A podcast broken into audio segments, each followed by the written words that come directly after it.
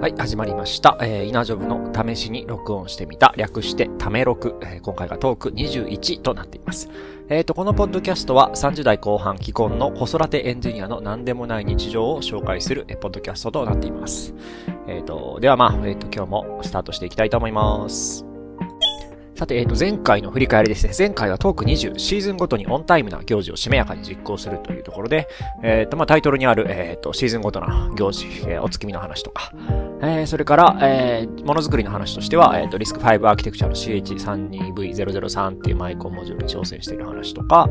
えっ、と、あとはメタ、ポッドキャスト的な雑談をブロードキャストする感覚のお話をしましたと。で、フィードバックもいくつかいただいていて、雑談をブロードキャストする感覚のところで、と、まあ、私がその新しいタイプのご近所さんみたいな話をしていたところ、と気まぐれ FM パーソナリティの純木さんから、え、ゲゼルシャフトとゲマインシャフトっぽい話だねって、え、コメントをいただいたんですけど、なんじゃそりゃっていう 話が あって、これはなんか社会学の用語なのかな？経済学とか社会学の用語で、えっ、ー、と、まあ、利益社会とか共同社会みたいな、そういうものの概念を表した言葉だそうですと。全然わからんと思いましたが、まあでもこういうその、他の人からのフィードバックっていうのは非常に貴重で、だって私がいくら考えても、ゲゼルシャフトやゲマインシャフトなんてことは知らないわけですから、えっ、と、出てきようがない中で、えっ、と、こうやって外から、えっ、と、知識をいただけるっていうのは非常にありがたいことだなと思ってます。まあ、読みはしたんですけど、まだその、まあ、もちろんちゃんと理解もしてないですし、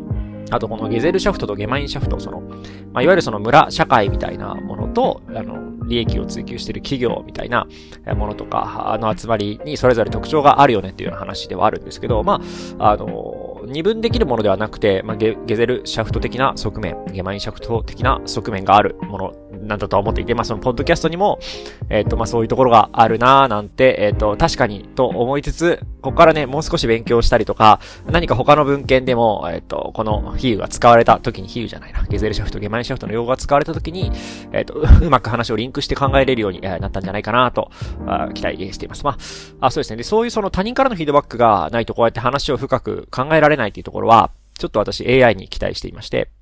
チャット GPT とかに、えっ、ー、と、なんかこれに類する概念はないとか、これをことわざで表したらどういう感じ？みたいな、なんかそういうやり取りをすることで、こう、その一人語りの中からも自分の外にある情報を取り出すというか、あっていうのができるようになるんじゃないかななんて、えっ、ー、と、さらに発展して考えたりもしていました。それからね、たくさん、今回は井戸端のたくさんコメントをいただいていて、えっ、ー、と、CH32V003、あの、リスク5アーキテクチャの安い IC の話をしたところで、えっ、と、サマー4983、これな、読み方はね、文字でしか読んだことがないから合ってるかわかりませんから、まあ、いっぱい買って並列で動かしたいよね、みたいな話とかで、実際私なんか16個並べて動かした事例を、えー、していたので、そこにリンクを貼ったりとか、まあ当然、その16キロで、えっ、と、あ、ロムが16キロでラムが2キロとかのマイコンを16個並べたところで大した性能は出ないのはそれはそうなんですけど、あまあネタとして面白く読んでいたので、まあその事例を貼ったりとかしてました。それから、えっ、ー、と、元祖さんは、その、性能が高い方が安いっていう現状に対してお得だっていうあの話をいただいていて、これちゃんと私も話してなかったんですけど、えっと今ね、この半導体不足でそのようになったみたいな話し方をこの間したと思うんですけど、えっと、まあ、それに関わらず IC の性能と価格が逆転する現象っていうのは実は一般的に、えー、起きていますと。これはそのムーアの法則って言ってその IC の性能が、えっ、と、早いんですよね。性能のアップが。1年で倍とかになったりするようになっていて、えっ、と、それによって、その保守部品の方が値段が高くなるっていうことは一般的によくあることで、新しい部品をどんどん使った方が安く物が作れるっていうような話が、えー、あ、あるなっていう話をちょろっと、えっ、ー、と、追加でコメントさせてもらいました。いや、そう、なんか意外とね、その、不思議、直感には反するんですけれども、えっ、ー、と、新しいものを使った方が安く作れるし、性能もいいっていう不思議な業界なんですよね、半導体業界。あね、なんかちょっと、あそれについても、なんだっけな、本を読んだりとかね、えー、して、面白いなと思っていたんですけど、ちょっとそんな話もどっかでしたいななんて思いつつ、まだちょっと私の中にちゃんと残っていないので話にはならないですけど、まあちょっと関連ブログを貼ったりしました。それからシーズンごとのオンタイムな行事のところで、こちらもまた純木さんから、えっ、ー、と、その30代後半に差し掛かってから課長風月の良さを少しずつ感じられるようになりましたっていうコメントをいただいていますと。なるほどねって、そのわかんないです。その、私が前回話したオンタイムの行事の良さってところは、あんまりそういう花鳥風月の良さっていう切り口じゃなかったんですけど、うん言われてみればね、そういう言葉があるし、世の中には、その、いろんな季節の行事がまだずっと残ってるわけですよ。この近代化した現代においてもね。あっていうことを考えると、やっぱりそこに良さがあるんだろうな、というのは言われてみればそうかと思いました。私はまだね、全然、花鳥風月の良さって、まあ、ちょっとリズムとは違う感覚的なところなんだと思うんですけど、まあ、私はどっちかというと、その前回はリズムでね、その自然科学への興味がどうのとか、あそういう話で話したんですけど、私もいつかわかる日が来るのだろうか、なんて思いながらフィードバックを見ていました。まあ、そんな、えー、前回の、えー、振り返りでした。皆さんコメントありがとうございました。またね、今回も、えっ、ー、と、私の、え、話を出しに盛り上がっていただければと思います。引き続きよろしくお願いします。さて、えっ、ー、と、恒例、健康のコーナーですね。えっ、ー、と、最近ですね、なぜか、うちの娘、3歳の娘が、えっと、いつもはね、もう多分8割方私と、あの、夜寝る。で、妻は別の部屋でね、あの、寝るっていうのをやってたんですよ。あの、夜泣きとかしたら、あの、朝、夫婦でヘロヘロになってしまうので、あの、別部屋っていうのをやってたんですけど、最近なぜか妻と寝たいってね、ママと寝たいって本人が言うようになって、あの、パパとしては寂しい日々なんですけれども、で、まあ自分は一人で寝ることが増えました。まあそうすると、あなんだろうな、その生活のリズムが安定してきて、あの、ずい、健康もちょっと良くなった気がしますね。で、あの、その代わり、えっとね、別に寝る親、つまり私は、えっと、朝少し早く起きてゴミ出ししたりとか朝ごはんの準備をするっていうのが、まあ、我が家のルールになっていますと。で、まあ、これは、なんか、なぜかわからないですけど、妻と寝る方が、うちの娘は早く寝つくんですね。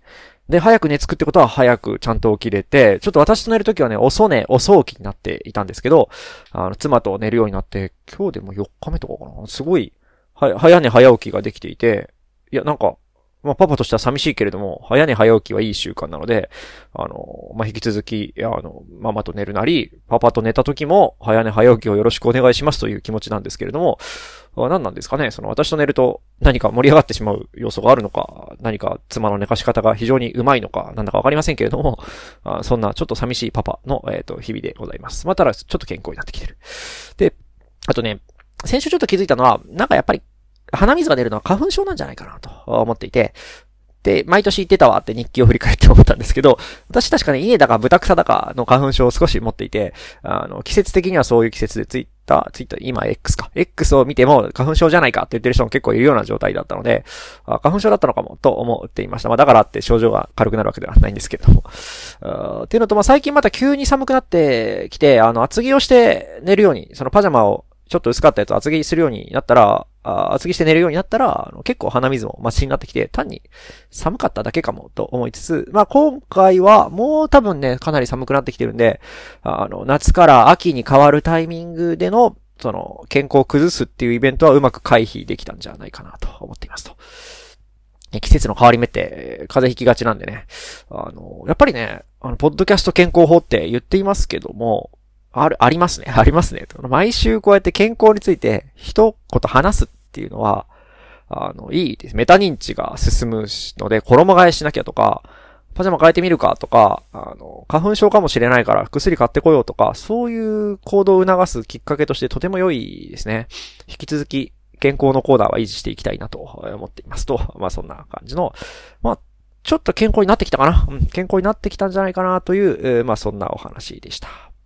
さてさて、日記からのネタのコーナーね、本編でございます。えっ、ー、と、最初のネタは、上野動物園に、えー、行った話です。行ってきました。えっ、ー、と、この3連休ですね、上野動物園に行ってきたんですけど、えっ、と、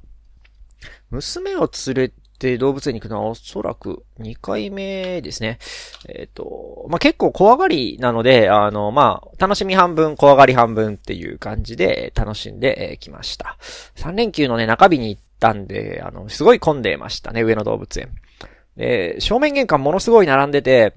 で、多分ね、正面玄関から入ってそのままパンダを見に並ぶ人が多いから余計多分列が停滞してたんだと思うんですけど、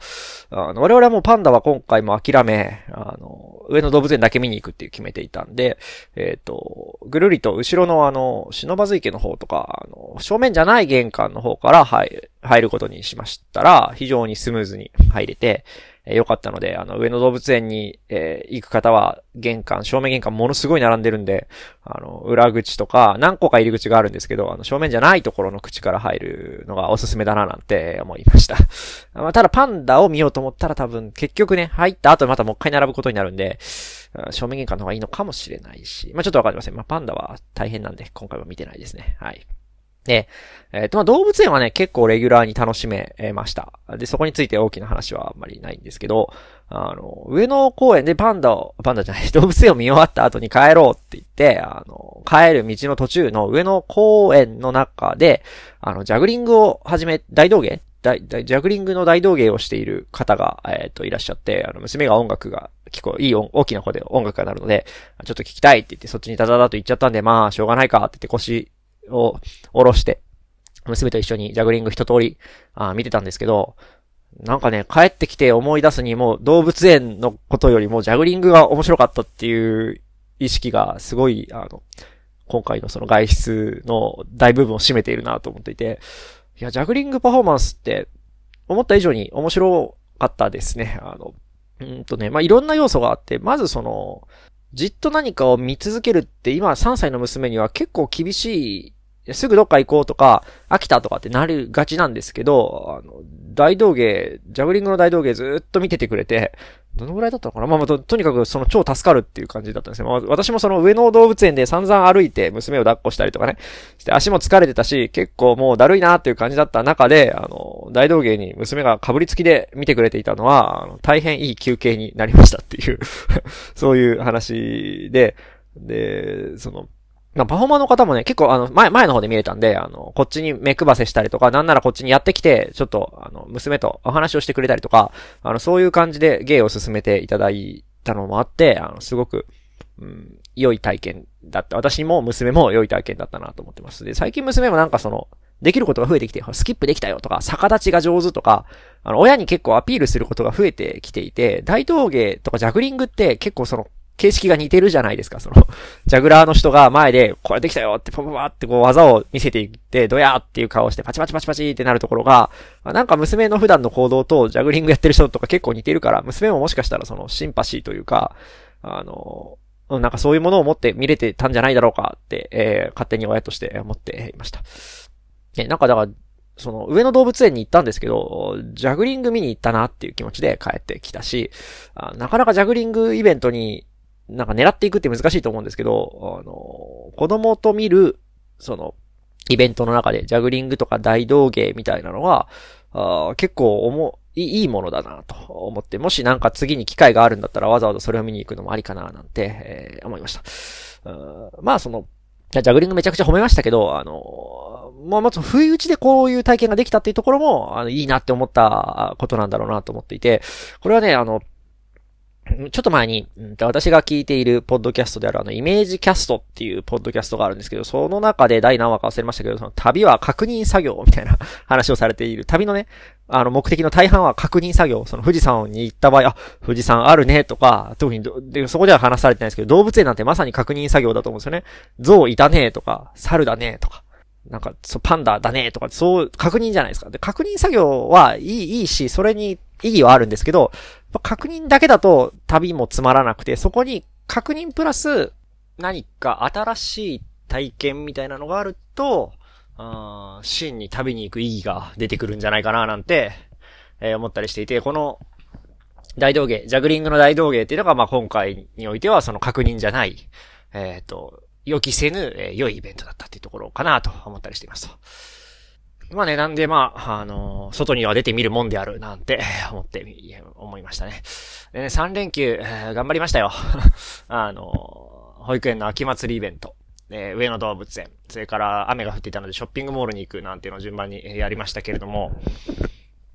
まあね、あの、子供が生まれてからは、もう休日こそがオンで、平日の仕事はオフだなっていう感じになっていますね。あもう少しね、うまい、あのなんていうの、力の入れ方とか、まあ行きたい場所ね、自分も行きたい場所に子供を連れて行くみたいなのがね、あできるようになってくると、あ休日もエンジョイできるのかなと思いつつ、まあまあでも上野動物園、ジャグリング、どっちも面白かったんじゃな、なかなか良い外出だったんじゃないかなと思っています。まあそんな上野動物園に行ったあ話でした。さて次の話ですね。えっ、と、意見を表明するのが苦手の続きの話ですね。なんかね、最初の方に、私がこのポッドキャストを始めたあ理由の一つに、私が意見を表明するのは苦手なので、こういうポッドキャストみたいなのを通じて、その、その、リハビリをしていくというか、それを克服したいみたいなのが、まあ目的の一つにある、みたいな話をどっかで、あしたと思うんですけど、さて、20、20回、21回話してきて、どうだったかなと思って、ちょっと改めて考えてみると、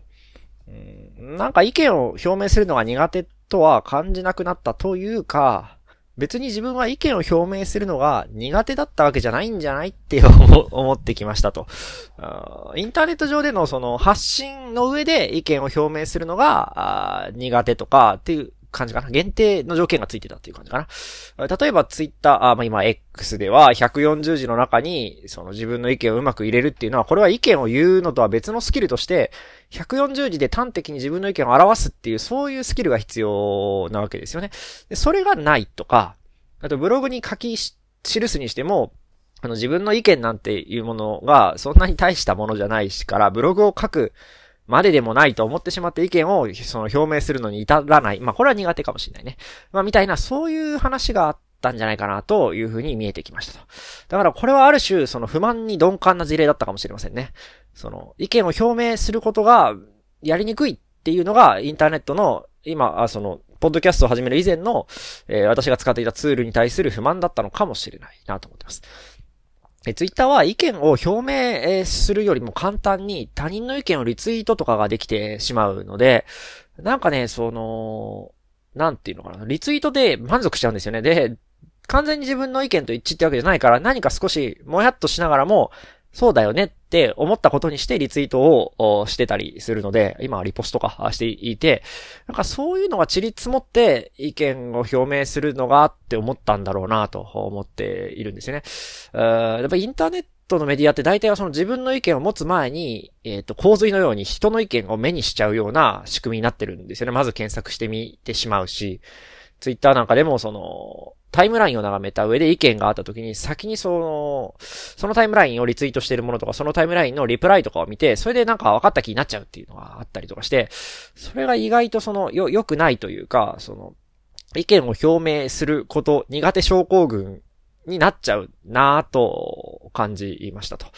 で、ポッドキャストはそうかっていうと、まあ、その、そうやっていろんなメディアを見た中で、えっ、と、自分の話したいことを話すので、まあ、少しそういう影響を受けるんですけど、やっぱりその話の転がっていき方によっては思いつくままに話すし、ちょっと話す前に調べとこうとかってならないじゃないですか。まあ、一回録音始めると、あの、ずっと喋るので、えっ、と、ここの、その、録音してる間においては、えっ、と、どんどん話していく方が先、意見を言う方が先なので、あの、情報の洪水に出会う前に先に自分の意見が出るっていうところが、ポッドキャストのいいところなのかなと思っていて、で、こういういう出し方であれば、その、逃げ、苦手っていうか、その意見を表明することに対するハードルがないんですよね。まあもちろんその、録音を始めるハードルはありますけどね。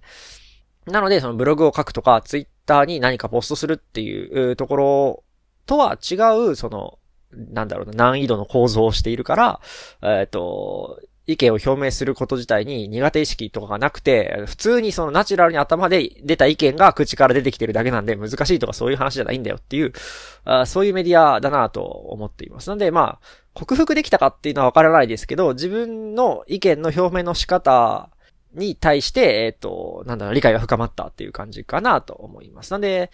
今振り返ると、このポッドキャストでは別に意見は、自分の思いついた意見はちゃんと喋れているので、苦手とかそういうのはないなと、改めて思いましたね。で、なんかまあインターネット上ってその結構ね、その強い意見が拡散されたりしてしまって、えー、なんか自分の意見って大したことないなって思っちゃう節があるなと思っていて、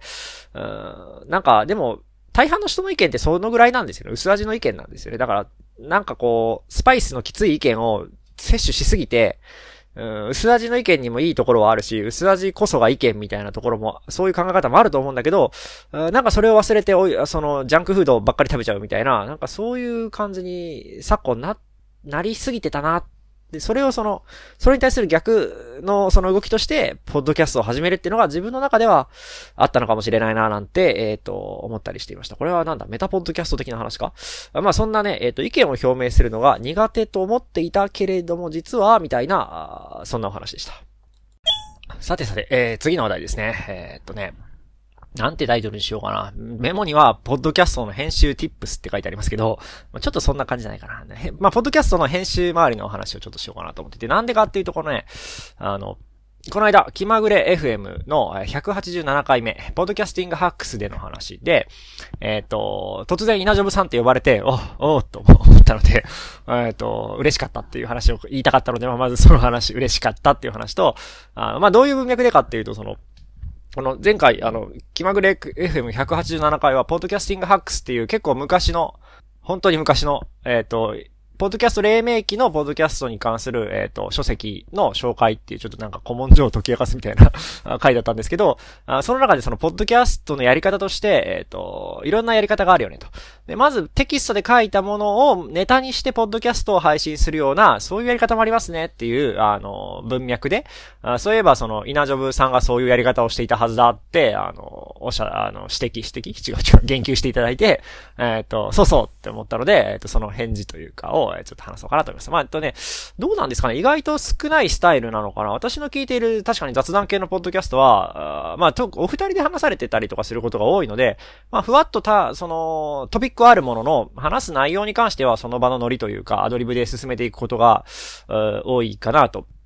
思うので、えっ、ー、と、私が聞いてる中ではもしかしたら少ないスタイルかなと思っています。で、まあ、こういうスタイルは Scrapbox を使ってる人たちの中では、えっ、ー、と、まあ、たまに聞くやり方で、私が聞いてる中だと、えっ、ー、と、大成タイムズっていう、あの、井戸端にいらっしゃる大成さんのやってらっしゃる、えー、大成タイムズっていう、えー、ポッドキャストとかも多分そんな感じ。日記からなんかネタを拾ってきて、それについて喋る。おそらく喋る内容も、日記にある程度書いてあるんじゃないかなと思われます。そんな感じかなと思って。私もそんな、えー、感じで、うんと、日記に書いた内容を、えっ、ー、と、これね、火曜日収録なので、えー、日日曜日とか、先そのね、その週の日曜日とかに、えっ、ー、と、かいつまんできて、ちょっとこの話はっていうとこちょっと膨らませたりとか、オチをつけたりっていうのはもうテキスト上でやってしまって、で、それを見ながら喋るっていうのをやっています。まあもちろんその一言一句、えー、書いてあって読み上げてるわけではなくて、あと、まあそ、それきっかけで思いついたこととかはどんどんどんどん喋っていくスタイルなんですけども、まあでも書き物をベースにして喋っているっていう、やり方に、えー、なっていて、あ皆さん、ポッドキャスト、その、まあ、編集の tips とかもありつつ、この、なんていうの、脚本？構成はどうやってんのかななんて、えー、思ったりしました。自分はね、その、ポこれがやりたくてポッドキャストしてるんですね、その。その日常でふっと湧いた疑問とか、えっと、感じたことを日記には書くんだけど、もうそれがなんかね、発散的になっちゃうんですよね。なこんなことがあったねって書いて終わることが多いんですけど、あったって書き上げたってことは何かそこに自分の中に来るものがあったんですよね。それをその人に説明できるところまで加工を編集するっていうのがなかなか億劫で、できなかったし、それをそのやる機会もなかった中で、こうやって一週間に一回ポッドキャストをしようってやって、その脚本を書くことが、その自分の日常で思い浮かんだ考えを整理する。良いタイミングになってるし、きっかけになってる、モチベーションになっているっていうのが、まあ、この、ポッドキャストのやってる意義みたいなところもあるので、まあ、かなり確かにこのポッドキャストの特徴的なところかななんて思ったりしていますね。はい。で、まあ、編集の流れで言うと、この間、ね、ちょっとあの、20話になったので、最初の方どんなこと喋ってたっけなと思って自分の過去回を聞いたりしているんですけど、あの、音圧がダメですね。途中から気にし始めたんですけど、あの、ポッドキャストって音圧の設定は結構大事だなと思っています。途中で私マイク変えたんですけど、マイクとかも大事だけど、一番大事なのは音圧かななんて思っています。えっ、ー、と、ちょっと、なん、仕組みはよくわかってないんですけど、私の設定だと、 Audacity のあの、 loudness normalize っていうのをマイナス 14LUFS っていう設定で、えー、その効果をかける、そのエフェクトをかけると、声がいい感じの大きさになります。で、これが、まあ別に、ポッドキャスト通して同じ音圧だったらそんな違和感ないと思うんですけど、えっ、ー、と、バラバラになっていると、聞くたびに音量調整をしないといけないし、あとその、ポッドキャストの標準的な音圧っていうのが決まっているのかな？この LUFS っていう単位が多分そうだと思うんですけど、決まっているので、えっ、ー、と、そこに合わせておくと、他のポッドキャストと織り交ぜて聞いてもらうときに、うんと、ボリュームがぐちゃぐちゃしないし、耳が痛くならない、あとか小さすぎて聞こえないってことがない音量になるので、これは始める前に知っておきたかったですね。あの、マイクとか、そういう細かいとこ気にする前に音圧ちゃんと合わせとけっていうのがあるなぁなんて思いました。だから編集周りで言うと前回のね、あの、オープニング音楽。毎回ね、えっと、オープンゲームアート .org っていうところから、あの、クリエイティブコモンの、えっと、CC0、いわゆるパブリックドメイン、あの、権利すら何も書かなくてもいいよっていうやつを使っています。これどうしてかっていうと、その、えっ、と、パブリックドメインじゃなくても、あの、CC by みたいな、その、出店さえ書けばいいよみたいなものも使おうかなと思ったんですけど、その、この、えっ、と、音声の中で、えっ、と、その場合出典をね、明記すべきなんですね。えっ、と、この音楽は誰々さんの作ったものですよっていう必要があるんですけど、それをするのがですね、編集の工程に入ってから音楽を決めたりするもんですから、やりにくいなってのがあって、あの、そのしがらみの少ない CC0 を使っている、いるんですけれども、で、時々音楽を変えたりしているんですけど、前回ののがピアノベースのオープニングがすごいいい感じだったんですよ。自画自賛、自画自賛っていうか、選んできておいただけなんですけどね。で、なんかこれを、聞いてて何がいいのかなと思ったんですけど、このなんかね、らしさっていうのがありますよね。その、あの、おそらくラジオのそのコンテキスト、文脈っていうのかな。よくあるラジオの構成でありがちな曲なんでしょうね。あの、オープニング音楽がパーンって入って、5秒ぐらいになってから音量はシューッと下がっていって、で、そこからはい、こんにちはって、こう、トークが入る。この流れが、まあ私も最初から、2回目ぐらいからそういう編集をしてるんですけど、あこれは割と発明だなというか、まあみんな多分そうしてるから私もそうしようと思ってやったんですけど、これだけでぐっとポッドキャストらしくなるんですよね。これはなんかね、私、高校生の時にあの、映像制作を手伝ったことがあるんですけど、その時もその、ドラマみたいな、はい、やつなんですけど、それのエンディングの時に、その、カメラが上にパンしていって、で、その、エンディングの音楽が流れ始めて、それでスタッフロールがそれに合わせてシューって上がってくるっていうタイミングをこう、バッチリ合わせると、ものすごくテレビ番組っぽくなるっていうのを体験したことがあって、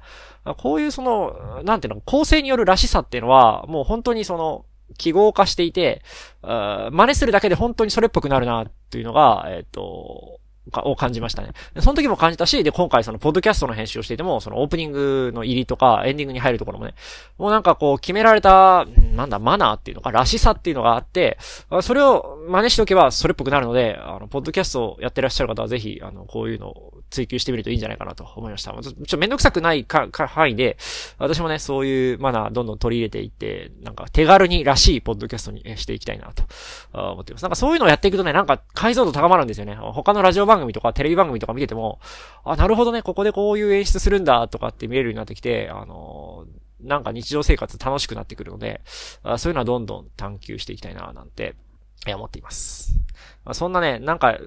バラバラになりましたけども、ポッドオーキャストの編集の tips の、えー、お話でした。最後の話にしようかな。えー、っとね、最後の話は、コンピューターを使ったものづくりの引き出しという話です。さっきのポッドキャストの編集 tips のところでもちょろっと話したんですけど、えー、っと、自分は結構ね、なんか、学生というか、まあ、社会人になる前にコンピューターを使ったものづくりをものすごく、たくさんの種類挑戦していて、今になってもそれはすごく良かったことだなと思っています。あの、さっき話したところで言うと、映像制作をちょろっとやらせてもらっていたとか、あそういうのに話しましたけど、あの、パソコンってすごく良くて、あの、無料のソフトとかでも結構なんとか、な、なんでも作れるんですよね。私結構倹約家というか、ケチなんですけど、あパソコンだけあれば無料のソフトであらゆるものづくりができるって学生の頃、特に学生の頃からすると、なんて素晴らしいことなんだって。まあパソコンはある前提ですけどね。で、まあ自分としてもあのあ、割とあらゆるコンピューターを使ったものづくりを入門以上はできている。中級止まりだとは思うんですけど、あできているという自負があって、あの、この知っているだけなんですけどね。単に知ってるだけなんですけど、これがすごく、あの、ここまでの人生で役立つことが多かったですね。その、だから未知のツールに出会っても、ああ、あれっぽいやつねって言って、なんとなく操作できてしまうっていうところで、助けられたこととか、広がった話っていうのは結構、うん、ありますと。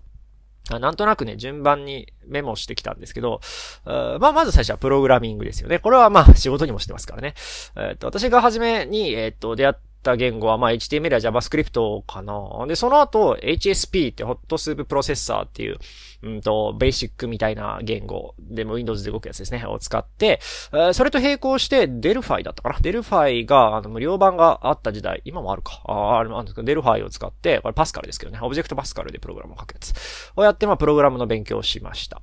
で、動画編集も、うん、 AviUtl って今もありますね。 AviUtl とか、あと、これは 3DCG の編集ソフトですけど、ブレンダーにも動画編集の機能がありますね。えー、まあ、そんなのを使って映像制作をしてたこともありますし、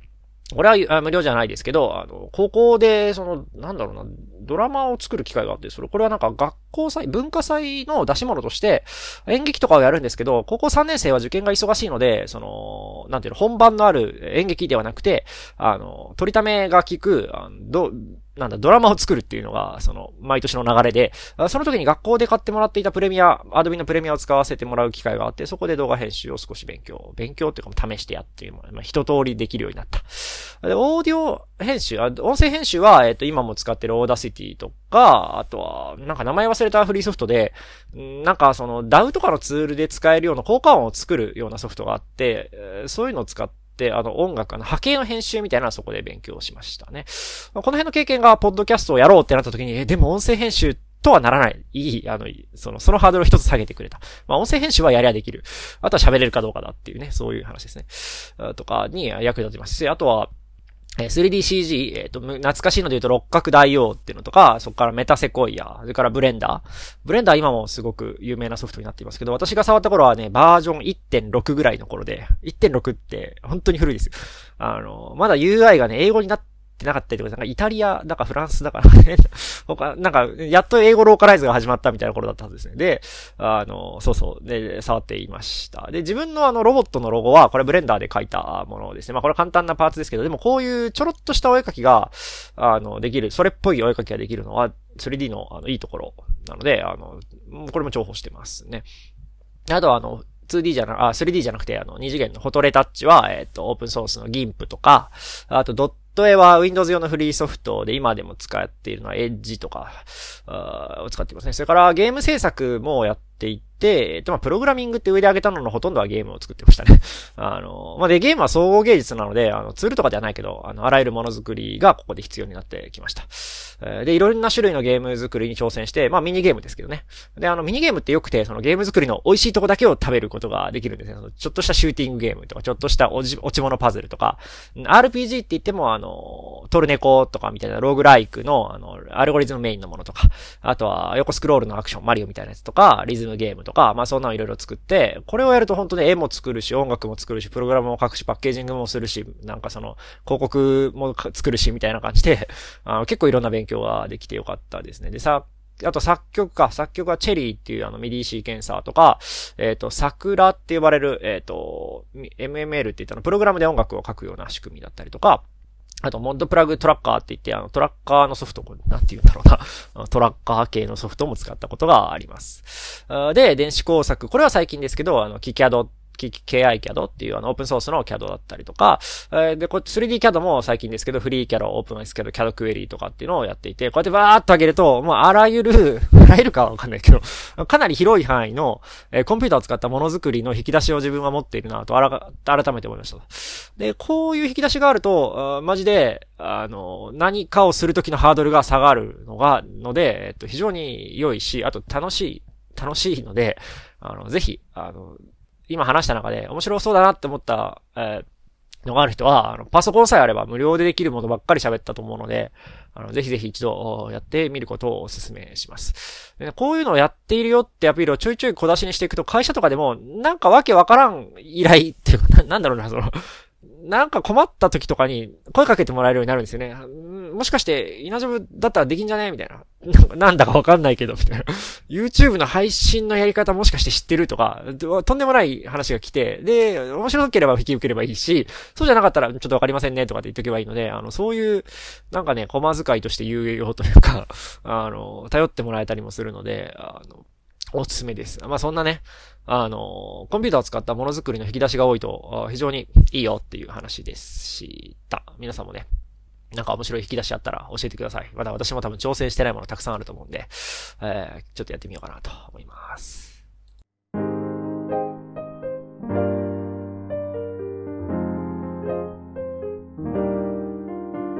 さて、お届けしました、イナジョブの試しに録音してみた、略してため録、トーク21、そろそろ、えー、おしまいの時間になってきました。えっ、ー、と、今回はね、えー、なんだっけ、上野動物園にいた話、それから意見を表明するのは苦手の続きの話、ほんと、ポッドキャストの編集 tips の話、コンピューターを使ったものづくりの引き出しの話について、えー、話させて、え、もらいました。えっ、ー、と、まあね、今回みたいな話もあったり、えー、でもね、大体そうかな、メタポッドキャストとか、自分のものづくりの話とか、子育て絡みで気づいたこととか、まあそんなことを、えー、毎週話している、えー、こんなポッドキャストですけれども、よければ、えー、購読ボタンを押して、えー、来週以降の購読、あ配信を聞いていただければと思いますので、えー、皆さんお聞きのポッドキャストプラットフォームから購読ボタンポチリと押していただければと思います。最近ね、えー、聞いてくれてる人がじわじわと増えてきておりまして、まあ増えりゃいいってもんでもないんですけど、あの、継続して増えてきてくれているので、あの、なんかね、意外と聞いてくれてる人いるんだと数字を見て、ちょ、ちょっとニヤニヤしたりしてます。別に増えたからなんだっていう話もないんですけれども、まあ発信している以上ね、何かこう、誰かの心に留まっているのであれば、それは幸いなことかなと思っておりますので、引き続き、あよろしくお願いします。フィードバックの方もね、お待ちしています。 Scrapbox プロジェクトの井戸端に書き起こしのえページなんかも置いてありますので、そこにインラインでコメントしていただいてもいいですし、えっ、ー、と、このポッドキャストのコメント欄から Google フォームとかもね、えリンクできるよう、飛べるようになっているので、そこに匿名のコメントを書いていただいてもいいので、ぜひよろしくお願いします。えそれでは今回はこの辺りにしようと思います。お聴きいただきありがとうございました。